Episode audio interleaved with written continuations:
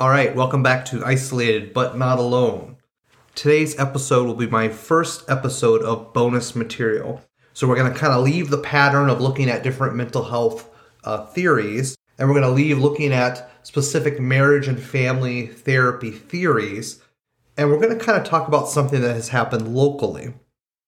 And I'm going to spend the next couple bonus podcasts talking about a local mental health agency that decided to close its doors in three counties near where I live. This bonus material is meant to reach out and connect locally where I live and where I do business. And with that being said, I have to be very careful about how I go about discussing this topic. It also is going to give kind of a glimpse of what I like to call the more dark side of mental health. So stay tuned. Hi, this is James Rains, and you're listening to Isolated But Not Alone, a podcast that seeks to bring mental health awareness to rural and isolated communities. I just wanted to take this time to let you know that this and other content produced by James Rains is not therapy and is not intended to be therapy or to replace therapy. Nothing in this podcast indicates or creates a therapeutic relationship. Please consult with your therapist or seek one in your area if you are experiencing any type of mental health symptoms. Nothing in this podcast should be construed as specific life advice, and it is simply for the purpose of education. So, when I had decided to do this podcast, it was in reference to a newspaper article um, from a local county paper in reference to the mental health agency in which I worked. After I read this article, and obviously I had some disagreements with it from my own personal understanding or my perspective. I received a phone call from a local concerned citizen um, who had been given my name as somebody who had recently been employed at that mental health agency and they wanted to talk. And so I remember initially getting the message that this individual wanted to talk and instantly being afraid. This feeling of fear rising up inside of me, which then kind of came out in my body as anxiety as to what should I say to this person? Is it even right to talk to that person? You know, at this point, I want to share that I had worked at this agency, so obviously there's a bias there. And sometimes I think we get confused and think if we have a bias, we, we're not allowed to have a voice. So if we have a bias, we're not allowed to talk or have a voice about what we have a bias about. And I don't think that's accurate. Because as long as you're willing to admit up front what your bias is, you should still be able to have a voice and an opinion. And with that being said, I clearly have a bias because I used to work at the agency. And so I just want to own that at the very beginning of the podcast. I also want to own that I'm going to talk about some things that are very challenging for me to talk about because of that fear, that fright, whatever you may call it, that's causing that anxiety about how this agency is going to react when I talk about these things, how it'll affect the community. I remember when I was first thinking and talking to myself internally about what I would say and how I would present kind of my reaction to the newspaper article. And every time I just kept coming back to, well, I don't want to harm the community. The local community has already been harmed because this agency has had to leave and shut down their physical offices. And I didn't want to cause more problems for the folks who are already struggling with what's occurred in the local communities. And I felt that there could be a way to do it that would be honest and fair, that would promote mental health, and would help people to see kind of the inner workings and have an understanding of how mental health businesses sometimes work and function to normalize that process. And to talk about some things from my perception that might have been done differently or that might shed some light on how things were done initially so that folks aren't afraid to go and seek mental health services and to help those who have been kind of left out in the cold, so to say, by the quick uh, decision of this agency to kind of change their parameters and leave. And what I say by that is quick decision. In my personal opinion, it wasn't a quick decision. I'm sure there was a, a lot of thought put into the decision making process by multiple people in order to minimize as much damage as possible. However, for the community who were not aware of that or is not aware of what all happened there, it probably looked very quick without a lot of notice, and they may feel left in the dust, so to say. So that's kind of what I'm going to talk about on this first bonus episode. I'm going to kind of introduce my thought processes, what kind of my fears are, and having this conversation, as well as kind of talking about my initial impression about the newspaper article and kind of the beginning of my journey to work for this mental health agency. And then as we go along, I'm going to kind of continue to talk about that newspaper article and I'm going to continue to promote local mental health and I'm going to kind of continue to walk the audience through my perception and my experience being hired, working for, and then eventually leaving this mental health agency. Now, as we start, I just want to say a couple initial things. First, I'm not going to mention the name of this agency. This podcast goes out mostly locally, but there's a lot of folks who listen to it in many different states and several different countries. In fact, I think there's 13 different countries that tune in pretty regularly to this podcast. And so if you're a local person, you may be able to determine what agency I'm talking about.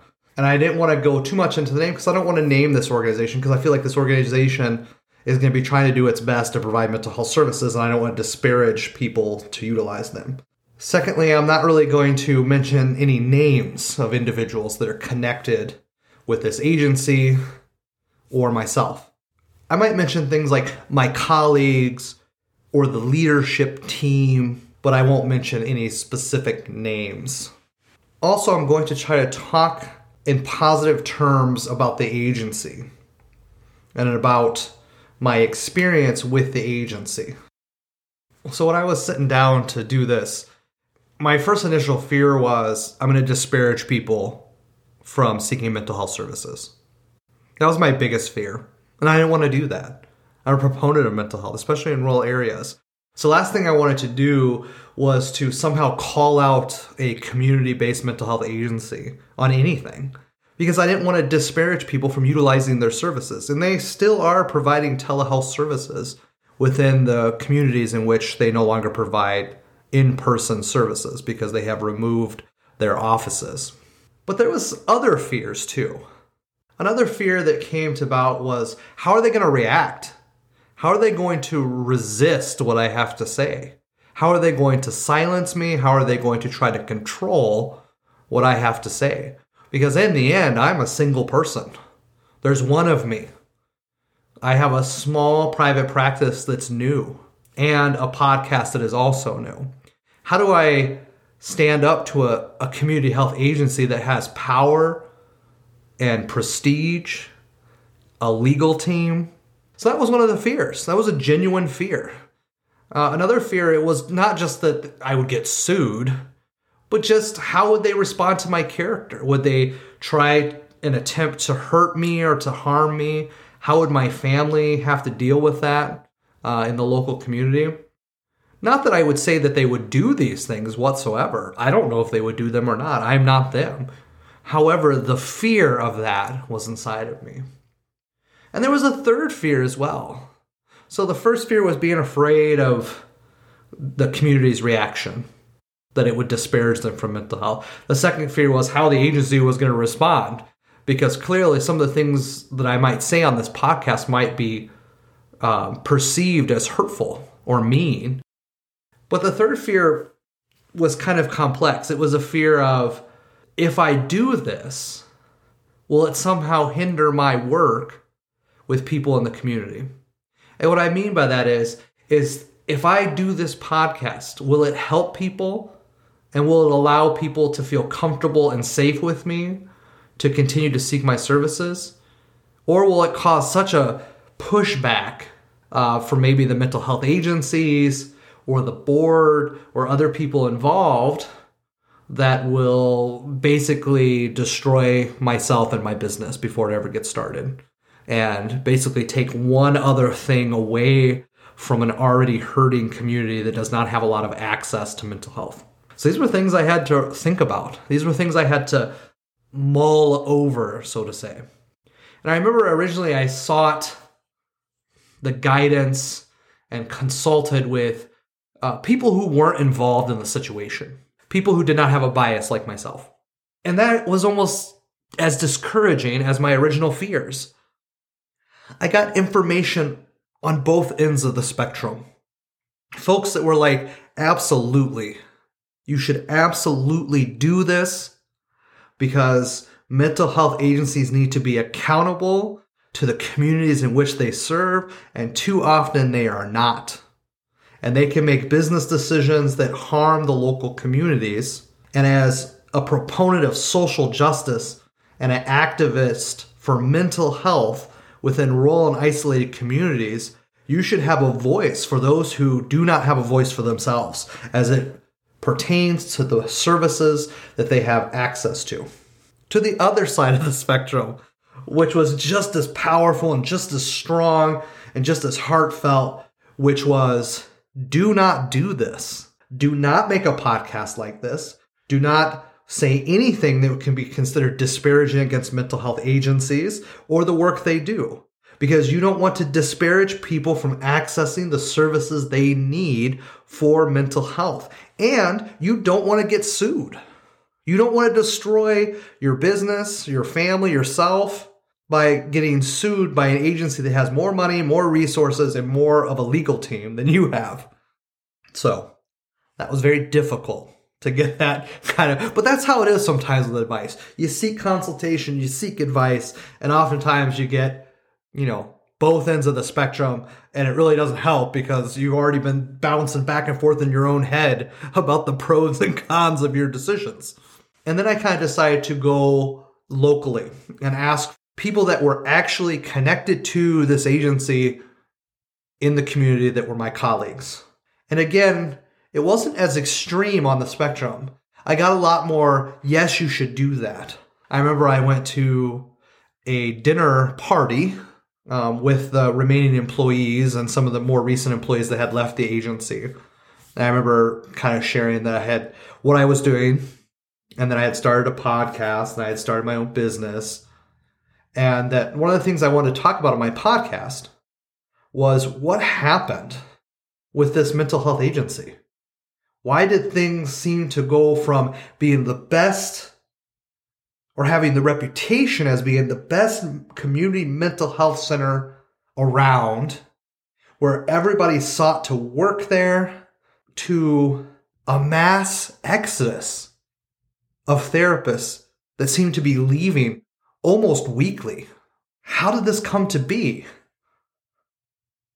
And the response was very positive. Yes, we think you should do this podcast.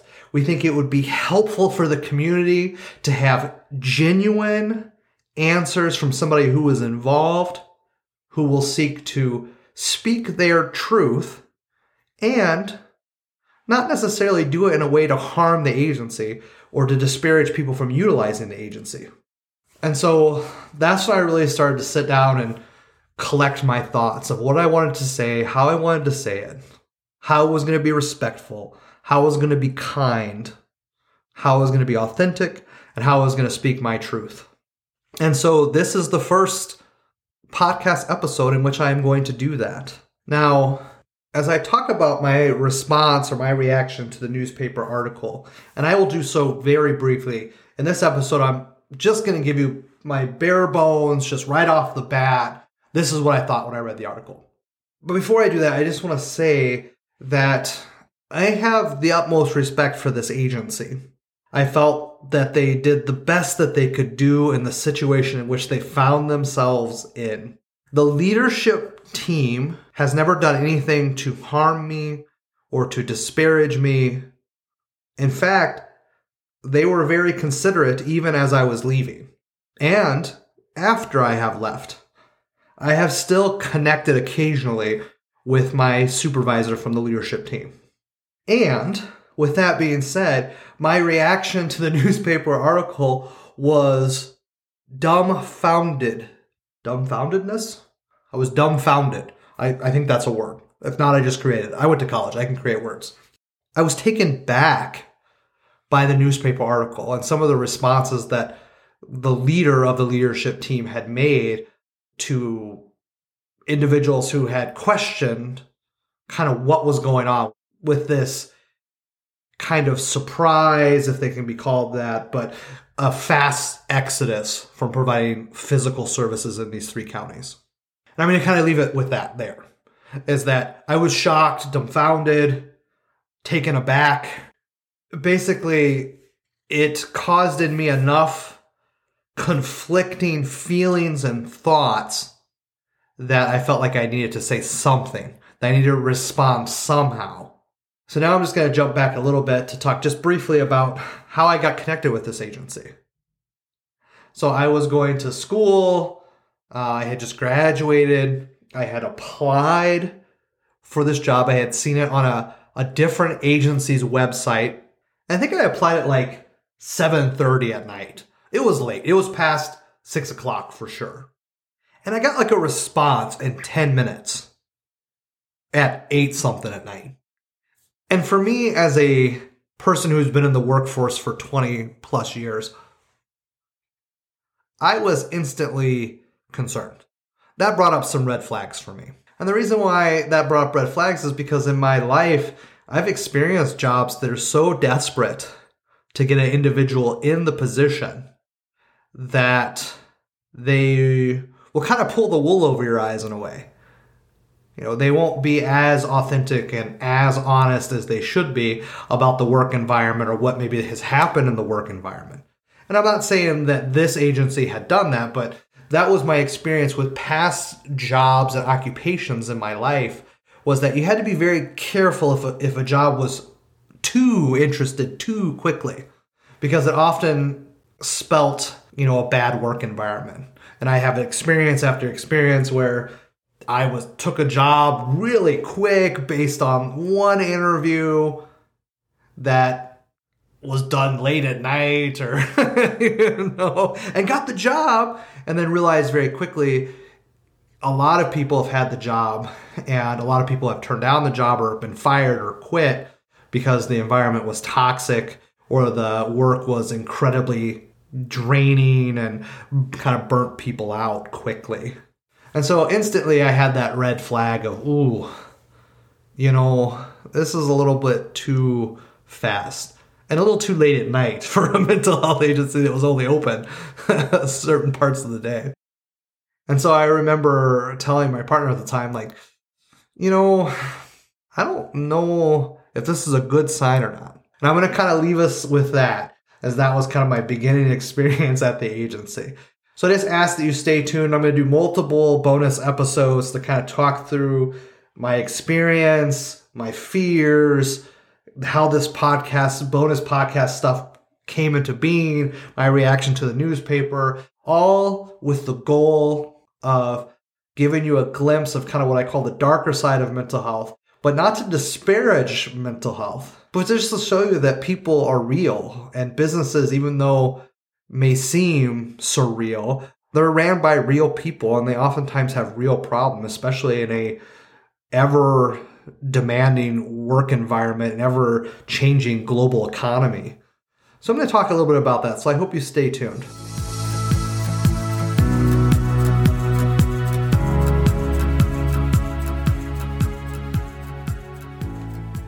Thanks for listening, and I hope you enjoyed this podcast enough to share it with friends and family.